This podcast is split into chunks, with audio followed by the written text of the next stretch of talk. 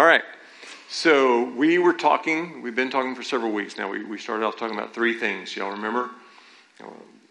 We wanted to clear the fog, right? We wanted to clear the fog around who God is and what he's like. Just nod, act like you know what I'm talking about. Okay, right. All right, and the second thing we wanted to talk about was narrowing the gap. I'm trying to give you all a chance to participate. They encourage that in education. Narrowing the gap. Do you remember what we wanted to narrow the gap between? What we believe in our actions. Yes, behavior and belief. We want to have a narrow gap between what we say we believe and how we actually behave. And then the third thing, and we've been talking about this a little bit for several weeks, is we wanted to eliminate the wall. And what was the wall? Between believers and non-believers. Yes, the wall that exists between those who believe and those who don't. And how did we say was the best way to eliminate the wall?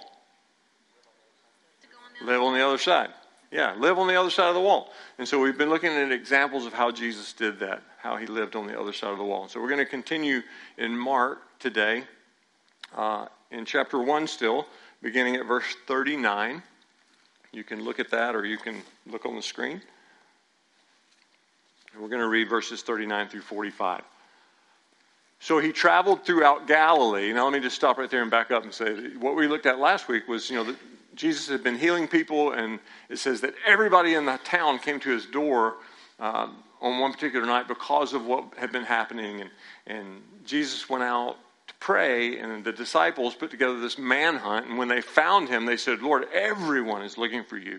And Jesus said, "Yeah, let's go somewhere else." And so he goes. They leave, and they go somewhere else. And then we'll pick up here. So he traveled throughout Galilee, preaching in their synagogues and driving out demons. A man with leprosy came to him and begged him on his knees, "If you're willing, you can make me clean." Jesus was indignant. Now, some passages say Jesus was moved with compassion. So Jesus is not indignant with the man. He's not mad at the guy. He's mad at the man's condition. Does that make sense? So Jesus was moved with compassion. He reached out his hand and touched the man. "I'm willing," he said, "be clean." Immediately the leprosy left him and he was cleansed. Jesus sent him away at once with a strong warning. "See that you don't tell this to anyone, but go show yourself to the priest and offer the sacrifices that Moses commanded for your cleansing as a testimony to them." Jesus is saying to him, "Go first. Before you do anything else, go to the priest and let them examine you," because only the priest could declare him clean. And that's his ticket back into normal life. And so Jesus is saying, don't go talking to people and telling them what's going on, because they may not believe you. They may reject you. You need to go be declared clean first. Okay? So Jesus is really trying to help him out here. "See that you don't tell this." Okay. "Instead, he went out and began to talk freely, spreading the news. As a result, Jesus could no longer enter a town openly, but stayed outside in lonely places." That sounds like a good song, doesn't it? "Yet the people still came to him from everywhere." All right. Lord, I pray that you would speak to us today. We love you. We love the way you lead us and teach us. We invite you today into our hearts. We invite you to speak, to have your way in us so that you can have your way through us. In Jesus' name, amen. So, Jesus is traveling. He's traveling through Galilee, and he's preaching, and he's driving out demons, and he's approached. In one of his teaching times, he's approached by this person with leprosy. And what we need to know about leprosy is that it's a Greek word that is used in this particular passage. The Greek word that we translate as leprosy is a word that was used to describe basically any skin disease. So it's not just what we would identify as leprosy today, but basically any skin disease that a person had is what this Greek word refers to. And so people would see it. It's something that was obvious. They could look at you and see that something was going on. And so It was believed that if someone, if it was believed that someone had leprosy, they were brought to the priest. And only a priest could say, "You're a leper." And only a priest could say, "You're not a leper." Okay? So when you're taken before the priest is going to say one of two things. He's either going to say, "Yes, you're a leper," and you're going to be pushed out of the community, or he's going to say, "No, you're not." But also, if something happens that you're cured, only the priest can say, "You're cured." So this man comes to Jesus on his hands and knees. So you get the picture. He's a leper. He's been told by the priest, "You're a leper." He's been pushed out. He's been banished from the community. So why is he there? He's not supposed to be there. He's not supposed to be there. And he comes to Jesus on his hands and knees. And I would suggest that there are at least three reasons why he comes to Jesus on his hands and knees. One, he's desperate. Because if a priest declares that you have leprosy, you're banished from the community. Not because people were afraid they would get leprosy. That was not the reason for the isolation. The reason for the isolation is that people believed that leprosy was caused by being spiritually unclean. And so the reason they pushed them out was because they didn't want to catch his spiritual uncleanness. In Judaism, if you touch something unclean, it makes you unclean. And so this person, when they look at him, they see, okay, leprosy, you're unclean. This is either demonic or it's God's punishment. And we don't want either of those. So go away. So you hear, that's basically where they're coming from. So he's desperate because he's been declared unclean and he's been pushed out of the community. The second reason that I think he comes on his hands and knees is because he knows he's not supposed to be there. It's not a surprise to him. He's been pushed out of the community. He knows it. He knows he's not supposed to be in this public setting. And so he comes humbly, breaking the rules. The third thing I would say, third reason that he comes is because he believes that Jesus is God. He believes Jesus is God. And this is why I say that. In Judaism, they believe that only God could cure leprosy. Only God. You remember the story back in the Old Testament, in Kings, the story of Naaman. And a request is made of the king to heal Naaman. And what was his response? "How can you ask me that? Who do you think I am? God?" It scared him to death to be asked, because he recognized that only God could heal leprosy. And so this man actually comes into a place that he knows he's not supposed to be, comes in a way that is publicly humiliating, hands and knees, knowing that people are going to shun him, knowing that people are going to reject him. He comes anyway into this situation on the chance that Jesus could be God. On the chance and on the belief that Jesus could be God. So this desperate man, he's been told that he's a sinner and that this is his punishment. He's been told to stay away from people because he is untouchable. And he's been told, your fate is in God's hands. No one else can help you. And so knowing all of this and putting all this together, he comes to the only conclusion you can come to. Well, if only God can help you, if only God can help me, that guy there looks and sounds and acts a lot like God. I think I'm going to put myself before him and see what happens. And so then Jesus responds. And there are two things that Jesus does. He touches the man, which you're absolutely not supposed to do. So I think Jesus was probably pretty comfortable with a rule breaker. He touches the man and he commands that he be clean. Now, it's interesting to note that because they believed that leprosy was either caused by demonic oppression or punishment from God because of your sin, when Jesus commands, and he doesn't request it, but he, as God, commands this leprosy to leave, he's doing one of two things. He's either taking authority over the devil, or he's declaring the man's sin forgiven. And either one of those is a good thing. So that's where Jesus is coming from.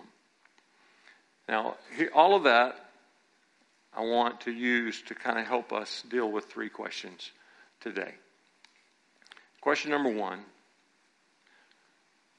who is your untouchable?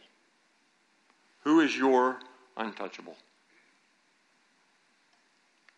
Are there people? Are there places? Do you have things that you in your mind have deemed untouchable? Social things, economical, racial, gender, religious. Are there things to you that are untouchable? Jesus made a regular practice of touching things that had been deemed untouchable. And the reason was because he cared more about helping people than preserving himself. He cared more about reaching the lost and healing the sick and raising the dead than he did about possibly contaminating himself. So what is your untouchable? What, are there things that you're just like, can't touch that. Can't go there. Can't be there. Can't be seen with that or with them. One of the things that we've noticed about Jesus living on the other side of the wall is that he's regularly associating with the lost, with sinners. Jesus is having dinner. It was believed that having a meal with someone, it was a huge deal. Having a meal with someone in that culture was very much an exchange of life, and it's just something that you typically didn't do with people that you disagreed with. And yet Jesus is seen having meals with publicans and sinners. Now, they're not all. Some of them are poor. Some of them are prostitutes. Some of them are drunks. But not all of them. Some of them are the wealthiest people in town. Like people like tax collectors. Jesus was willing to move into social settings with people who needed him. Because he knew that him touching them would not make him unclean, but it would make them clean. And that was the difference in his approach. From the Old Testament to the New Testament, we see a shift. In the Old Testament, the idea was, if something clean touches something unclean, it becomes unclean. But in the New Testament, the idea shifts to if something clean touches something unclean, then the unclean thing becomes clean. It's a good shift. I vote for it. So what is your untouchable? Is there a social, economical, race, gender, religious, something that you're afraid to get involved with? And that's just an honest moment for you. Second question is a little more personal, maybe. What about you is untouchable?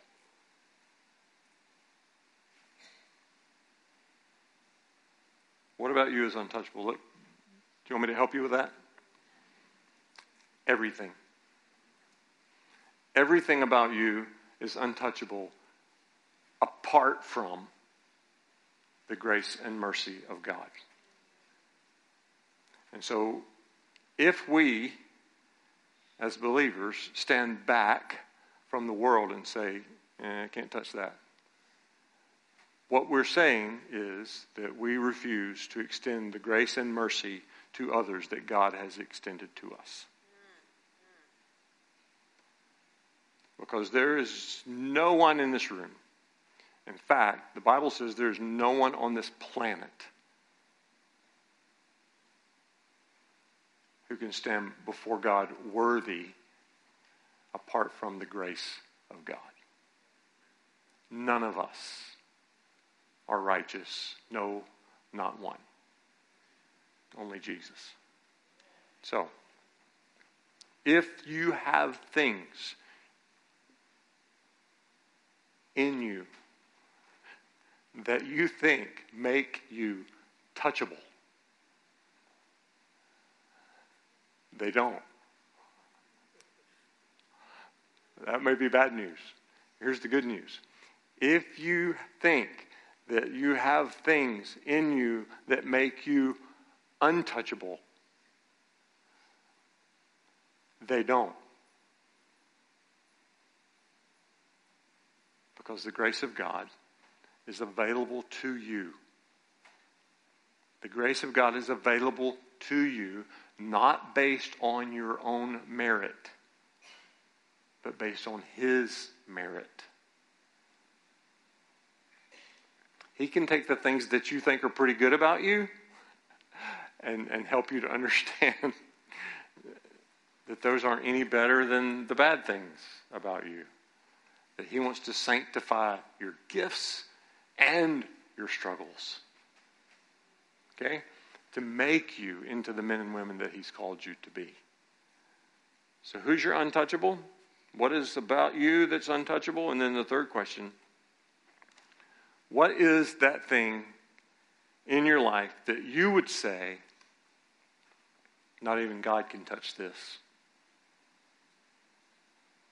Not even God can touch this. Is there a situation in your life?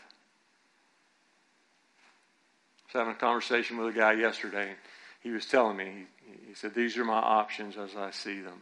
And he laid out three options for his future. And he said, I used to have a fourth. I used to have a fourth option. My fourth option was a miracle from God, but I've lost hope for that.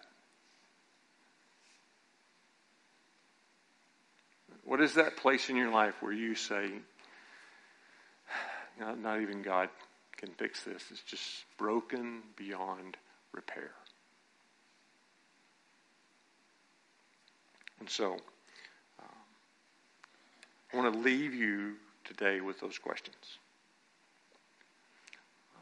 Are there things that you've deemed untouchable that you need to learn how, through the power and grace of God, to touch? Are there things in you that you would say are untouchable, that you need to recognize that nothing in you is beyond the sanctifying grace of God?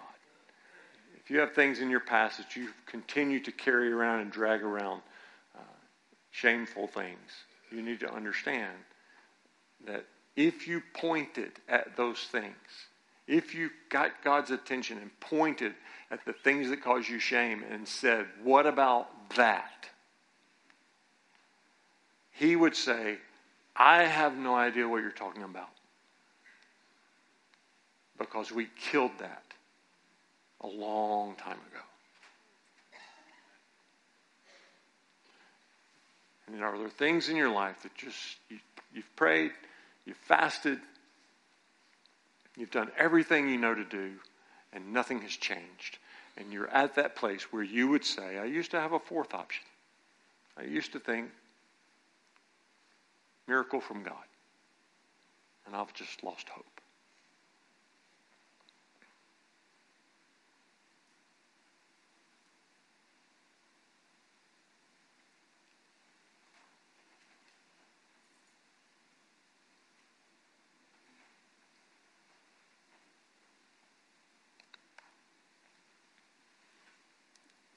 Maybe the hardest thing in a room like this,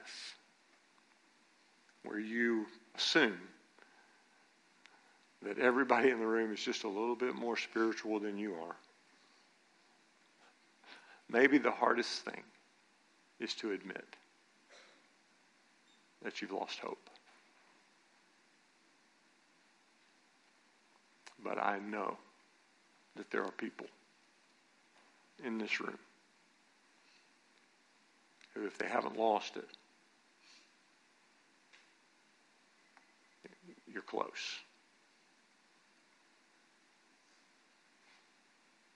And so I would encourage you today, be like this guy. Be willing to push to the front. Put yourself in a place that maybe is uncomfortable so that Jesus can get his hands on you. Okay? All right, let me ask our prayer teams to come and get ready.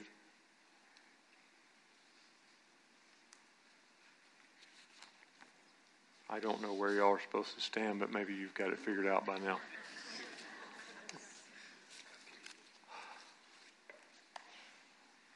Good, very good. Let me do this too. Let's see if I got some good helpers. I got Brian and Steve, yeah, and Joel, yeah, Mike. Okay, I got some good helpers. You're dressed way too nice for me to ask you to do this, but you can jump in there if you want to. Here's what I want to do. As they start to lead us in worship, I want y'all to take some chairs, and I want you to make altars across the front of all four sides, like about four chairs.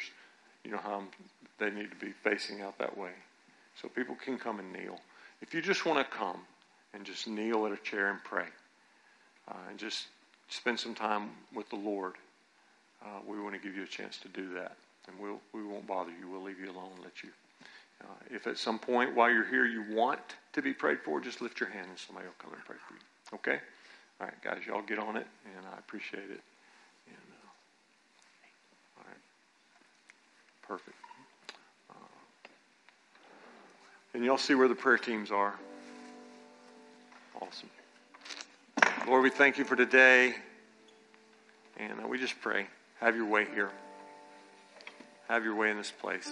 I pray that no one would be afraid. There's no one in this room untouchable. According to you, you can touch. No one. You're not afraid of touching. You're not afraid of anyone. And so I pray, Lord, that we would allow you today to touch us all. In Jesus' name.